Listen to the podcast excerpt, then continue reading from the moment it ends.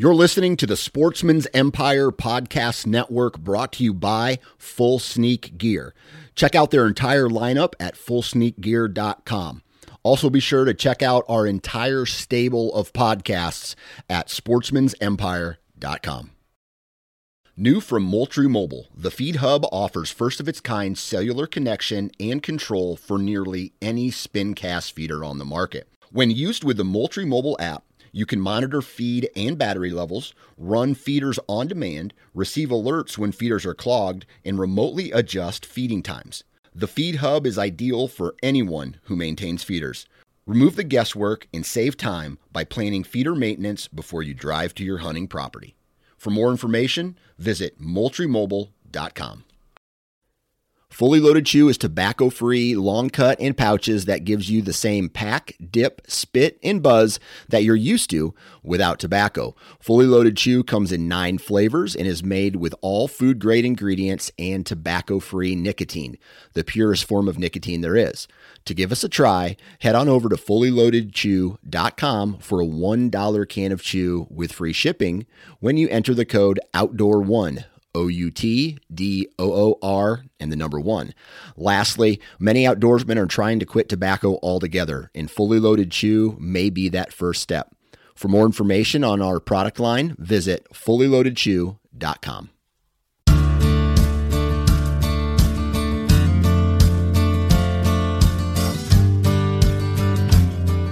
Welcome to the Pennsylvania Woodsman Podcast, where we talk everything Pennsylvania outdoors.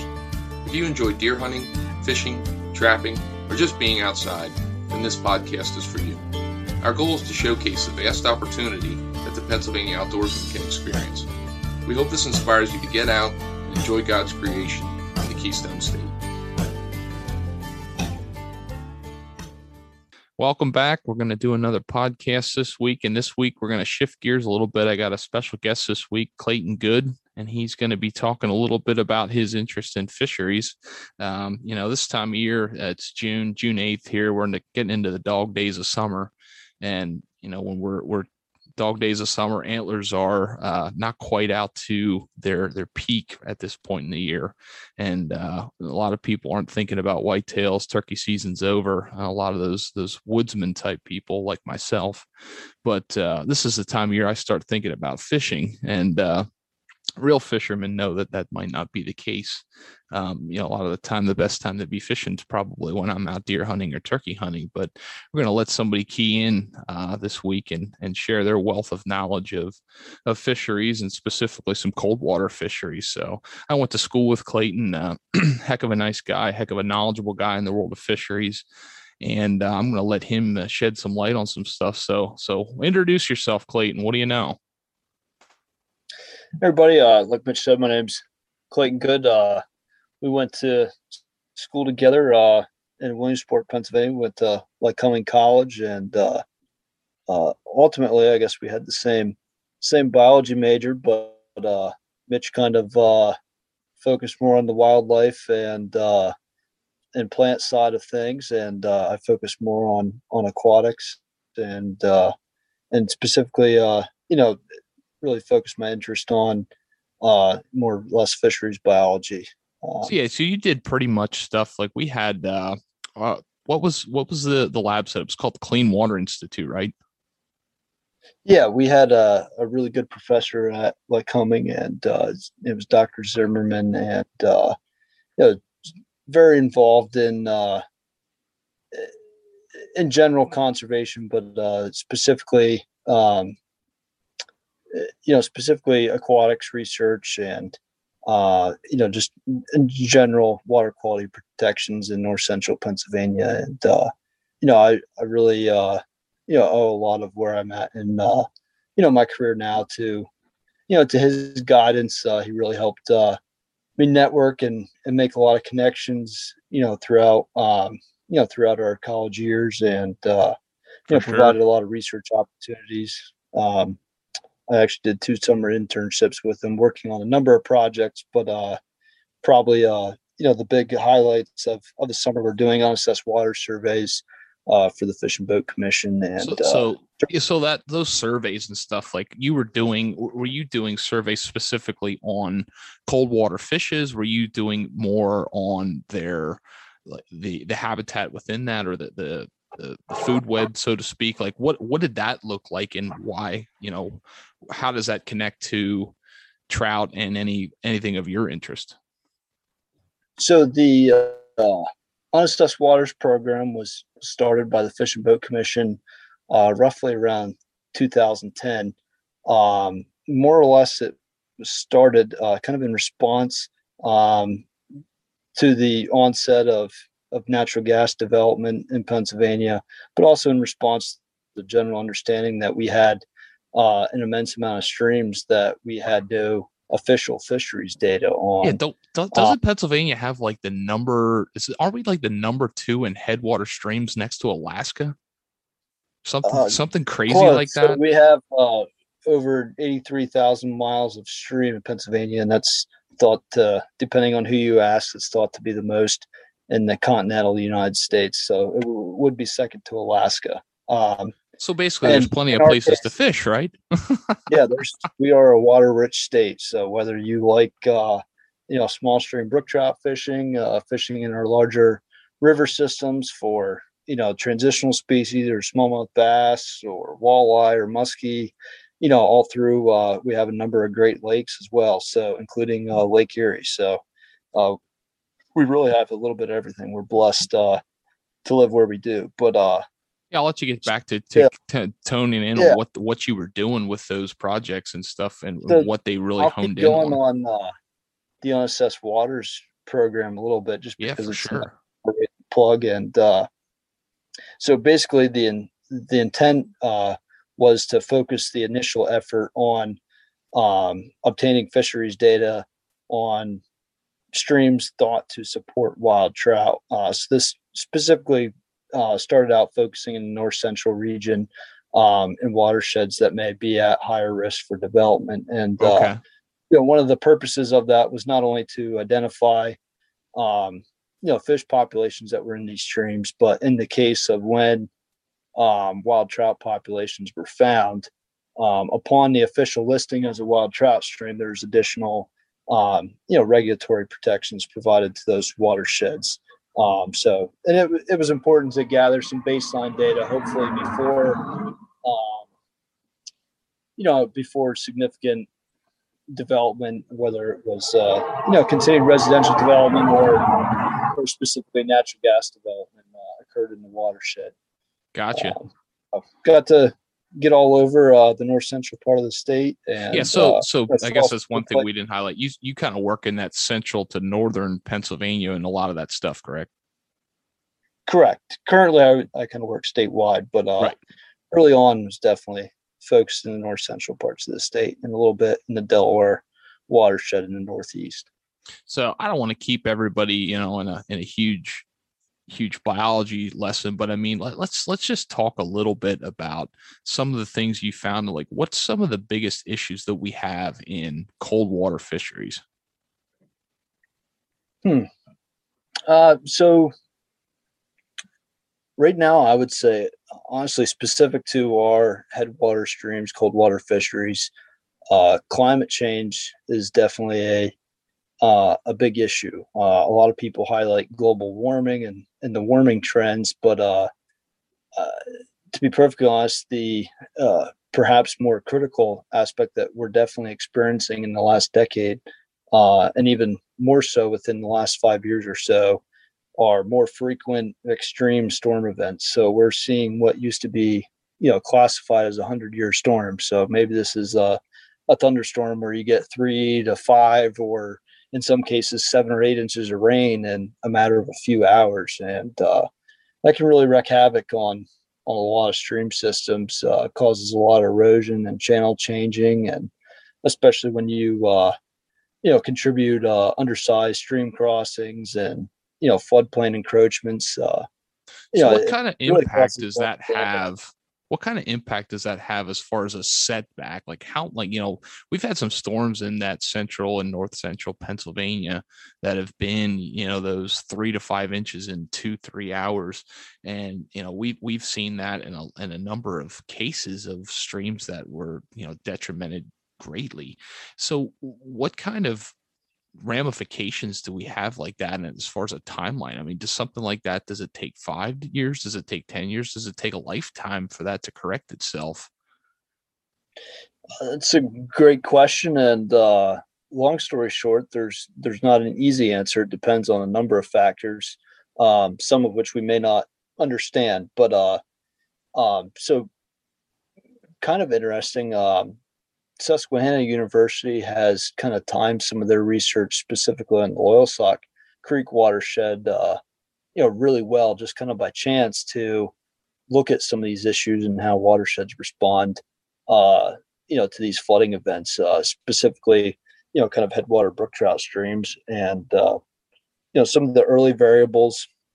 Um, in 2011, there was a kind of late summer, early fall um, you know storm event. It was remnants of a hurricane in north central Pennsylvania, and uh, um, you know it it was at that time it was basically record flooding. Uh, it topped uh, the 72 flood, um, which again was a was kind of a catastrophic event in this region. Um, but what they found there was that stream there was kind of a loss of some adults in the population, but the streams that had good connectivity to larger water bodies, um, those populations responded greatly the very next year with with a huge uh, you know young of the year recruitment class. Now let me stop you right there. Uh, you're you're talking specifically in the world of brook trout, right?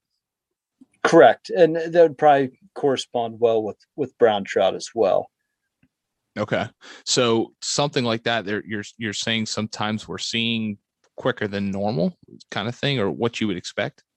So uh, uh, this is specific to kind of the trout's response, uh, meaning they really ramp up the reproduction in the following years after you know a loss of adults in the population. Now right. there's the timing of the flood is really important. So if the flood, uh, so most trout are reproducing and actively spawning um, it varies. It's based on water temperature, but it, typically between mid October and mid to late November is when the bulk of the actual um, spawning activity occurs.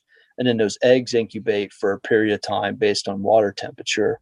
And during that time, they would be very susceptible to flooding events that might scour out the bottom of the stream channel or uh, cause channel changes or caused additional sedimentation to settle out in the bottom. So if you get a late late fall, early winter, you know, major flood event um, in our headwater streams, that can be really detrimental to a year class of fish. Um, what it does to the adult population can vary, you know, greatly depending sure. on specific watershed characteristics, available habitat, etc. But uh, you know, when you lose a uh, age class of fish, along with having um, you know some adult mortality higher than normal uh, you know it can definitely take a number of years to to respond and you know then you get into a host of other variables. But in general um, our trout populations are are definitely uh, kind of driven by environmental conditions not only flooding but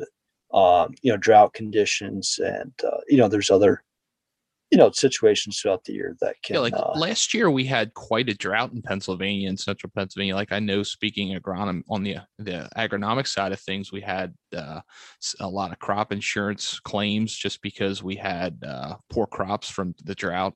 Uh, did, did we see? Did you see any ramifications from that in the world of fisheries?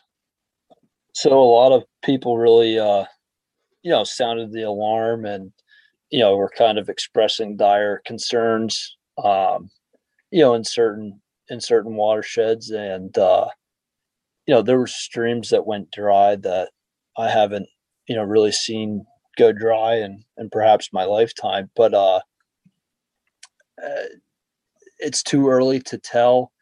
Um, you know, we're uh, this is really just starting the uh, you know, sampling season for trout streams. So uh, it, it's really too early to get a good handle on it. But uh, So you know, my personal tell. experience fishing uh, this summer um, it has been somewhat favorable on our, our small streams. I'm still catching um, quite a few adult fish, not necessarily, uh, you know, trophy fish per se, um, but it, it seems like our adult fish may have fared uh, um, about average or maybe even better than to be expected uh, given the conditions last year. But uh, I will say that you know you can't rely on visual observation or angling, ex- you know, experience really. But uh, you know, I, Only if you're a I really, really good angler, right?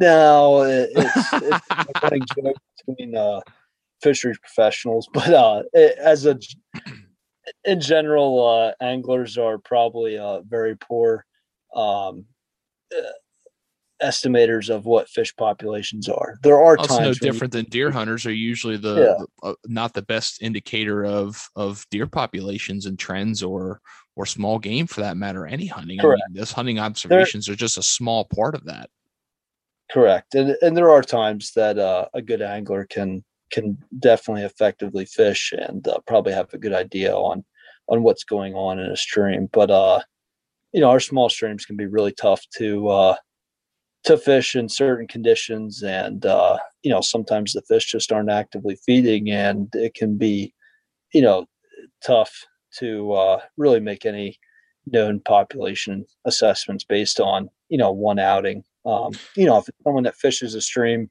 continuously throughout a season they might have a a pretty good uh you know feeling for uh for what's going on there. But uh Well, I'm glad we kind of touched base on that because I mean, the- the fact of the matter is there, there's two parts to this. And you know, I I, I want to make sure that we're we're talking about some things that are are important biologically. You know, what are some of the biggest issues we have against our wildlife populations? But at the end of the day, uh, you know, the, the reason we listen to a lot of stuff like this is, you know, what does that mean in our outdoor experience and how we're you know how is it affecting our fishing experience? So you know you kind of touched on that a little bit. I, i'd love to dig into that. You know you were able to do some fishing this spring uh successful trout season in in, in early april here march and april for you? Um march and april were probably uh i don't it, it was a very cold kind of prolonged winter. Um you know really in, in those conditions you're probably better off focusing on some of our larger streams um you know a, a lot of uh fish and connected systems will take advantage of those uh larger creek systems. The water's a so little you're bit talking a larger stream. Are you talking like a borderline river stream or something like you yeah, know yeah, what's a good comparison like to? uh, like a Pine Creek in north central Pennsylvania, or Okay. ideally, you might try to focus on um, you know some of our true limestone streams or limestone influenced streams. So, say Spring Creek and State College, or you know some of the famous uh, you know limestoners in the Cumberland Valley, or like Penns Creek. Or, okay so you're talking that Something like time of year that. as far as seeing that that type yeah, of the water's the water's a little bit warmer there, so the fish start actively feeding. So, I mean, fish will eat year round; they have to, but uh, especially on our you know very small headwater streams, uh, fishing in the winter and and early spring uh, can be very tough. It's not only due to it, most most likely it's due to water temperature, but uh, in some cases, like a year like this year, we had heavy snowpack. Um, so what that typically can lead to, given our kind of legacy, um, you know, acid precipitation that we experience here, some watersheds just don't buffer, um, you know, acidic precipitation, and uh, snow really kind of accumulates that acidity. Um, so in some of our streams, not only do you have cold temperatures, you can have a significant drop in pH during that early spring runoff event. So you kind of have a twofold effect in in some of our watersheds that uh that can make the early spring a little tough. But um okay But, so like uh, if you were like were you able to get out fishing that time of year much this year yeah, I didn't I only got out a few times for trout in March. Um again, they were uh mostly on, you know, limestone influenced streams uh, Okay. and had pretty pretty decent success. Um, so were you t- were you catching mostly previously stocked fish, or like were you able to catch some stuff that's like is native to Pennsylvania? Uh, no, in uh, in all those, uh, I want to say I was catching mostly wild fish. Um, there may, I'm trying to think now. I may have caught a, a rainbow or two, but uh, most of mostly they were, you know, wild brown trout and uh, you know native brook trout. Um, nice. More more so the brown trout at that point in time, just given on where I was fishing. But uh, you know, as we moved into April, um, you know, in North Central PA, uh, well, statewide, you know, the trout season opened up a little bit earlier. There was one opening day. Well, I guess for you know the southeast and south central region, it was actually a week later than normal. But for for the rest of the state, it was a week early. Uh, so we had a cold start to the season. Um, and then really after that, weather conditions really fluctuated. But uh, I had some good outings early on for stock trout.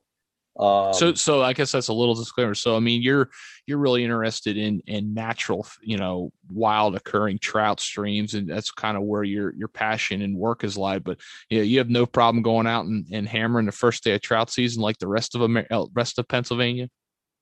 Well, I actually worked on the the first day of uh, trout season this year, but uh, okay. Uh, uh but yeah, I I mean, I, I enjoy uh, catching fish you know, whether it's uh, panfish, whether it's, you know, native brook trout, whether it's stock trout. Um, you so know, a little disclaimer here. You're one of those people that'll fish if there was water in a bucket.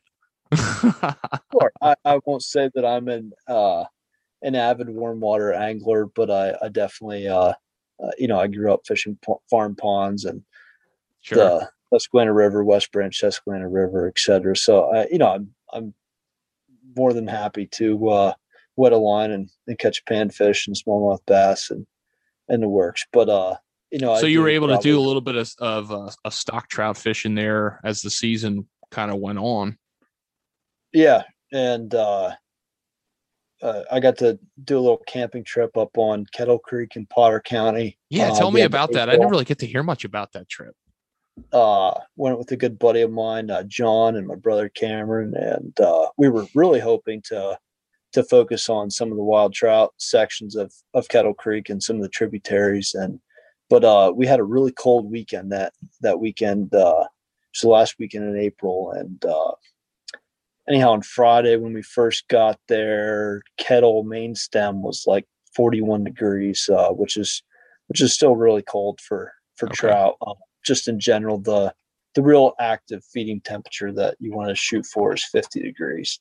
Uh, okay, there you go. Note, uh, note, note, hint, hint, hint on that one, people. Especially, it's not as critical for for stock trout, but uh, definitely okay. for wild trout. Um, you know, 50 degrees is really where they start getting active. But uh, anyhow, on Friday we uh, we just decided to stay close to where we were camping, and and we got into um, a pile of stockfish. They just as it, it was a sunny day, so the sun warmed the water up a little bit. I know know exactly what the temperature got to. We were probably close to that 50 degree mark, but uh, but the fish really were actively feeding, and uh, in a few hours, uh, I was over 50 fish. My wow. brother was, uh, you know, not too far behind, but I didn't quite do quite as well. But uh, in that case, the fish were actively chasing. We were fly fishing, but uh, okay. the fish were actively chasing nymphs. Uh, they actually wanted some movement, so it wasn't as critical to get a dead free or a,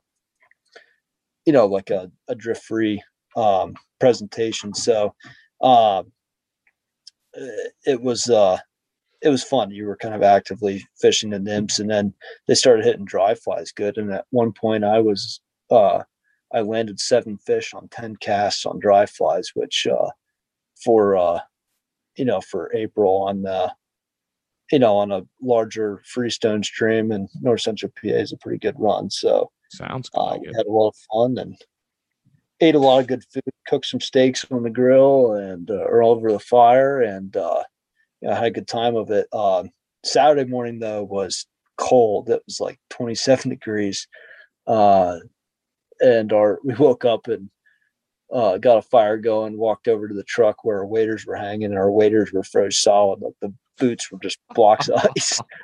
so, needless to say, we sat around the fire a little bit and enjoyed breakfast and a cup of coffee, and then uh, then went for a good hike. And uh, long story short, we did not do well on on wild fish that weekend. Uh, I just okay. think the water's a little cold, um, at least for Saturday morning and into the mid afternoon. And we had fished for five or six hours, and uh, I think we each caught one or two brook trout, and uh, just were we're fishing very hard and not having success. So we decided to uh, go back and go after some stock trout and enjoy ourselves and hit sure. a very good uh, Hendrickson hatch, which is kind of one of the earlier prolific mayfly hatches that we see anywhere in, in Pennsylvania. You know, maybe other parts of the state it starts a little bit earlier, like second or third week in April. But uh, we hit it perfect uh, on kettle and and had a really good night Saturday night on.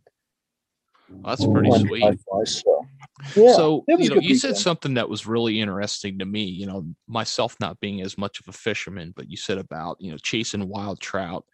Uh, that 50 degree mark is something that you kind of you know is, is a is a better aspect of going after trout. So, you know, we, we were mm-hmm. talking, you know, in past tense earlier, you know, April, we were going after trout. You know, that's the time when most people think trout. But, you know, here we are in June.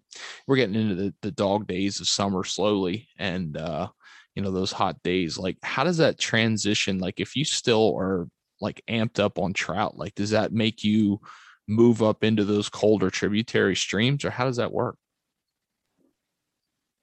Yeah, so you can kind of approach it with a couple uh, different lines of thought. Um, you know, so in general, uh, trout, especially uh, brook trout, um, really slow down their feeding when water temperatures start approaching 70 degrees, and brown trout too as well. Uh, rainbows probably tolerate a little bit warmer, uh, warmer water, but uh, ultimately it, it depends on um, you know what your wishes for for fishing are. If you're catch and release fishing uh, you probably definitely should seek out colder water uh, to the best of your ability. So seeking out your again your limestone influenced streams or your you know smaller uh, you know heavily forested um, watersheds that uh, typically stay relatively cool maybe even year round but uh um, if you were still wanting to target stock trout, um, you know, realistically, unless the fish find thermal refuge, a lot of our stock trout uh, in our larger streams actually die if they're not kept. So, um, if you practice catch and release throughout the spring to kind of prolong the experience on your on your local stream, um, and you want to keep some fish, now's a great time to go out and do it. Um, you know, the fish may not be uh, super actively feeding, uh, especially on a real hot day, like a hot moogie day today. It was like 90 degrees. Some parts of the state got big thunderstorms. So maybe after the thunderstorms, a great time to be out. But uh, otherwise, uh, you know, daylight and, and late in the evening are probably your best chances. Uh, it's kind of controversial though. Like, you know, we, we invest a lot of money into stocking streams that, eh, you know, what is the mortality on, on fish like that? After you know a certain point in the spring? It it really depends on uh, not only the stream but uh, but the year. Uh, for example, a few years ago in 2018, we had a lot of rain um, and relatively cool temperatures throughout the summer, and and that year, uh, I mean, I was catching stock trout. Um, you know, really throughout the entire summer. I mean, some of our larger freestone streams in in north central Pennsylvania you know, including Pine Creek and, you know, say like Lycoming Creek and Loyalsock Creek, uh, they stayed relatively cool um, all summer long. Um, but in general, our, our stock trout, um, you know, are, are more or less stocked by the Fish and Boat Commission for, you know, utilization by anglers to, uh, to catch and keep and ultimately eat or, you know, do as they please with them. Um, you know, not to say that there's not holdovers in some some situations, but uh, sure, sure, sure. The level of mortality by the end of summer is is very high, kind of regardless of where you are. You know, some watersheds do better at others at holding a few over. So last question. So let's say uh, let's say tomorrow you don't have to work and your wife is home and you've got a, a day where she can watch your kid and you've got whatever you want to do tomorrow as far as fishing goes. So what's going to be your approach, you know, in the early June with the weather we've got that you're going to say, you know what, I'm going to go try to catch some trout. Uh, I want to try to catch some wild trout. I'm really not interested in going after stock trout what's going to be your game plan? What's going to be your gear? What's going to be your your stuff that you're going to have that you're going to tie on and your strategy going into that? I'll give a uh, broad overview because uh, really this time of year can be can be a great time to uh, to target some larger brown trout. Um, so today for example the eastern part of the state and and some bands moved out through other parts of the state, uh, we got some really good thunderstorms. Now, yeah. if a stream, you know, a hundred percent blown out, like you just got five inches of rain in two hours, and you know, at a bank, that's almost impossible to fish. I'm not saying that you can't. Um, I know people that have. I have myself, but uh, but in general, uh, you know, uh, we had pretty low flow conditions prior, so the streams can handle a little more rain. But uh, if you seek out a, a stream that got a good thunderstorm the night before, uh, that next morning can can be uh, can be really good fishing. Um, a lot of our uh, freestone brown trout streams, you know, you may fish them under normal conditions and and only catch a couple brown trout. But if you uh, take advantage of some higher, you know, slightly off color water, uh, you can really be surprised at what you can catch and uh, you know, there's a number of tactics that work uh, for people that like live bait. You know, traditional night crawlers can be effective, minnows can be effective. Um, if you like fishing spinners or lures, uh, flashy spinners can be a really good tactic. Um, if you're a fly fisherman, you're probably not going to approach that with dry flies. Um, you're probably going to want to use uh, a darker streamer like a black streamer or or nymphs uh, in general. Um, but uh, it, you can really hit some active feeding times and have some really good days in the water following a thunderstorm. Um, Interesting. Otherwise, if you do not have, you know, a rain event to chase, uh, well, before we go to dry weather, I, I will add in a plug that, uh, you know, if it's a if it's a drizzly day, um, you know, that can be another really good opportunity to have active feeding fish all day long, um, especially dry flies. Uh, smaller like blue wing olives and stuff uh you know like to hatch on our, our drizzly days. So don't overlook those days. Um hmm. have some really good outings but uh otherwise if it's uh you know if it's a hot muggy day you're going to want to get out early. Um if you want to target wild fish uh you know probably seeking out your colder streams or perhaps your limestone or tailwater streams uh, across the state and uh you know, otherwise, as far as tactics go, it really depends on water conditions. If it's low, uh, you're going to need to, if it's low and clear, you're going to really need to be stealthy. Um, those conditions typically lend themselves well to dry fly fishing and, you know, kind of using longer casts and, you know, kind of hiding and keeping a low profile. But, uh, so you're actually uh, talking about like stealthy. You're talking about like approaching a stream and sneaking up on it like you're talking like you're hunting. Yeah, exactly. Uh, I mean, brook trout and brown trout alike. Uh, if it's low, clear conditions, um, you know, yeah, you're you're basically hunting the fish. Uh, they have amazing eyesight, really, in those conditions. Um, it's good to wear kind of drab colored clothing, camo, even, um, and you you really need. Some of the streams are tough because you have a lot of uh, you know overhanging branches and vegetation. So um, it can be a little easier to spin fish some of those streams, but uh, you know, fly fishing really lends itself well to those conditions. Um, you can bow and arrow cast. Um, you know, there's a couple tactics there for for getting your fly on the water, but uh, but yeah, I mean, you you want to cast from you know sometimes if it's a steeper stream uh, and you have like step pools or you know small waterfall like structures, you almost want to fish from kind of below where you're casting to um, so you can stay hidden or or even stay entirely out of the stream and kind of hide behind trees. Um, you know, stay away from the water. So uh, maybe that's why I stink helps. at fishing. I never did that.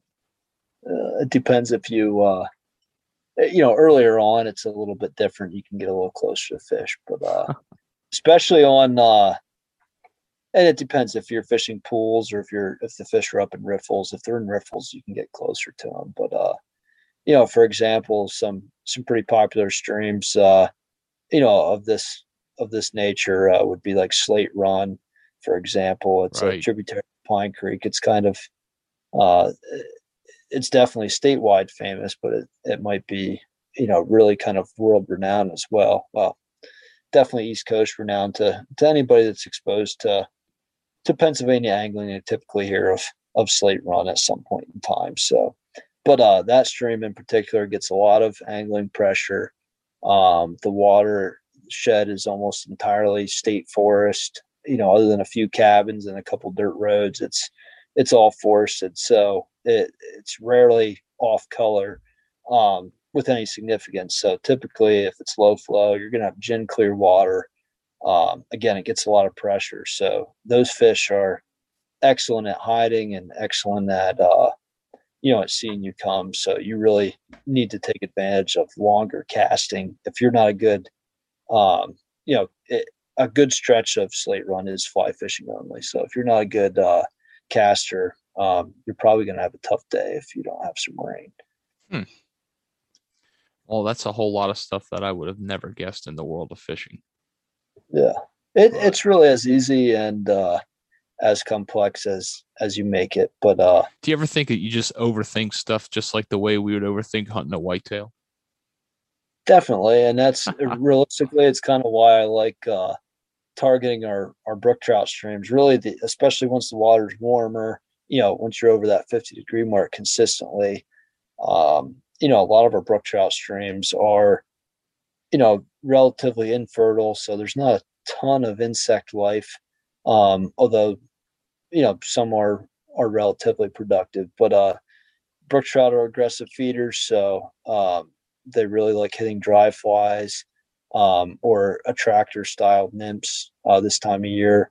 Uh, you know, people kind of overlook the green weenie as kind of a trash fly, but really it kind of represents uh, green caterpillars and green inchworms and stuff. So that could be a good fly throughout the summer. Um, you know, same uh, with people that want to use live bait. Uh, you know, night crawlers can probably work and in pretty much any situation crickets grasshoppers things like that but uh really it comes down to they'll just about eat anything if they don't see you so you use a stealthy approach and uh you know get your fly or bait on the water before um before the fish see you or before someone else has fished that stream that day chances are you're going to catch a couple fish so hmm. and you're typically in in really nice uh you know settings as well. Uh, a lot of these streams have waterfalls on them and are are just in beautiful places. So.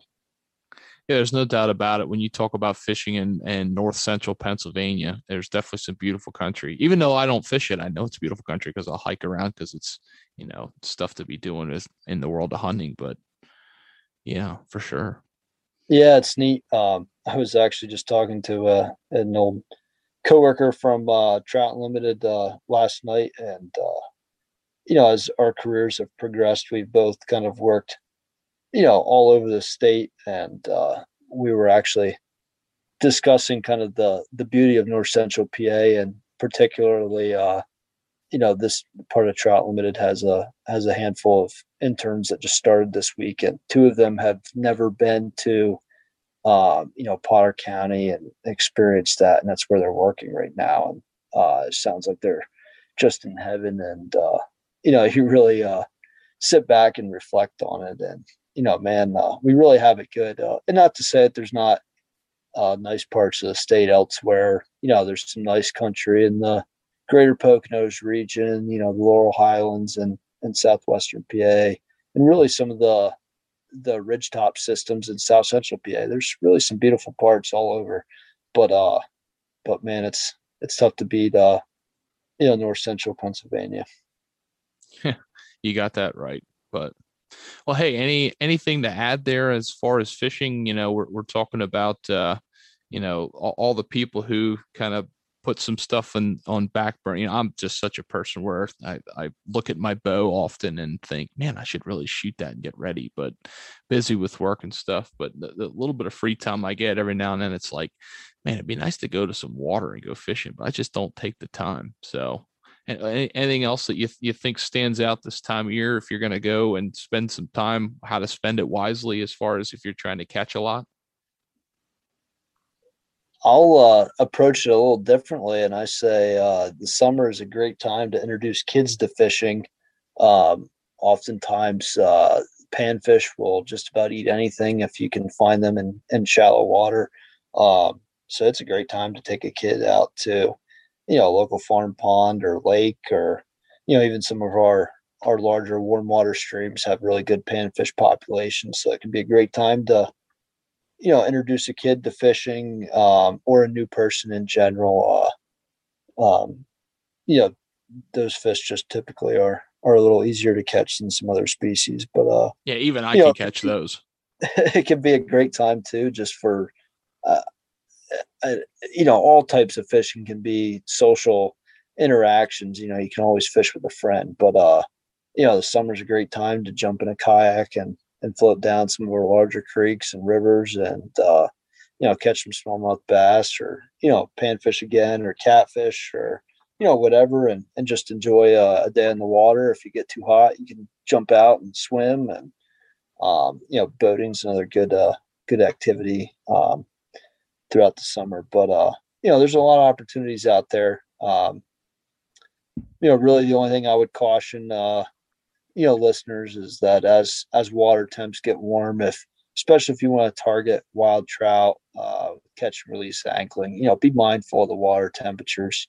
Um, you know if, if the stream's 70 degrees you know give it a break go go find a larger stream and and target smallmouth or you know or something else so well hey that's all a lot of knowledge bombs for me today um but hey, I really appreciate you coming on today and and spreading some uh, sharing with us some some really good information. You know, you you really highlighted a lot of information based on water quality and some fishing strategy that goes along with that and just your overall passion for it. So I really appreciate that. Yeah, not a problem. Uh, the only thing we need to change is we still need to get a fly rod in your hand and and get you to catching a couple trout sometime at your camp. Maybe one of these times when I'm not so blockheaded about deer hunting and the, the other time, maybe, maybe I'll try it. I, I've, I just, I never tried it and it just never got me. I mean, you're one of the few people I know, you, you know, I, am I'm, I'm going to give you a little backstory. So Clayton and I spend some time hunting together in the fall, but uh, Clayton is one of the few people you know, I'll drive with, and Clayton very much will drive the speed limit and take his time. He's a safe, conscientious driver. But one of the few and only times I've ever seen him speed is on a road to get way ahead of us that he could drop off at, at the creek and cast a line before we got there to keep moving to go to dinner. you caught, I think you caught some that time too, didn't you? I did. I caught a fish right underneath that bridge, uh, second cast, and uh, I think I even had it off the line and back in the water before you guys caught up to me. But it just takes it just takes a, a, special person. But man, I thank you for for spreading your information and sharing us some of some of your knowledge on on brook trout. I mean, I, I think of all the the fish species, the the cold water fisheries have always interested me the most, and uh, I can't thank you enough. So, hey, um, that's going to wrap it up for this week, and uh, until next time, have a good have a good week and enjoy creation. Take it easy. See ya.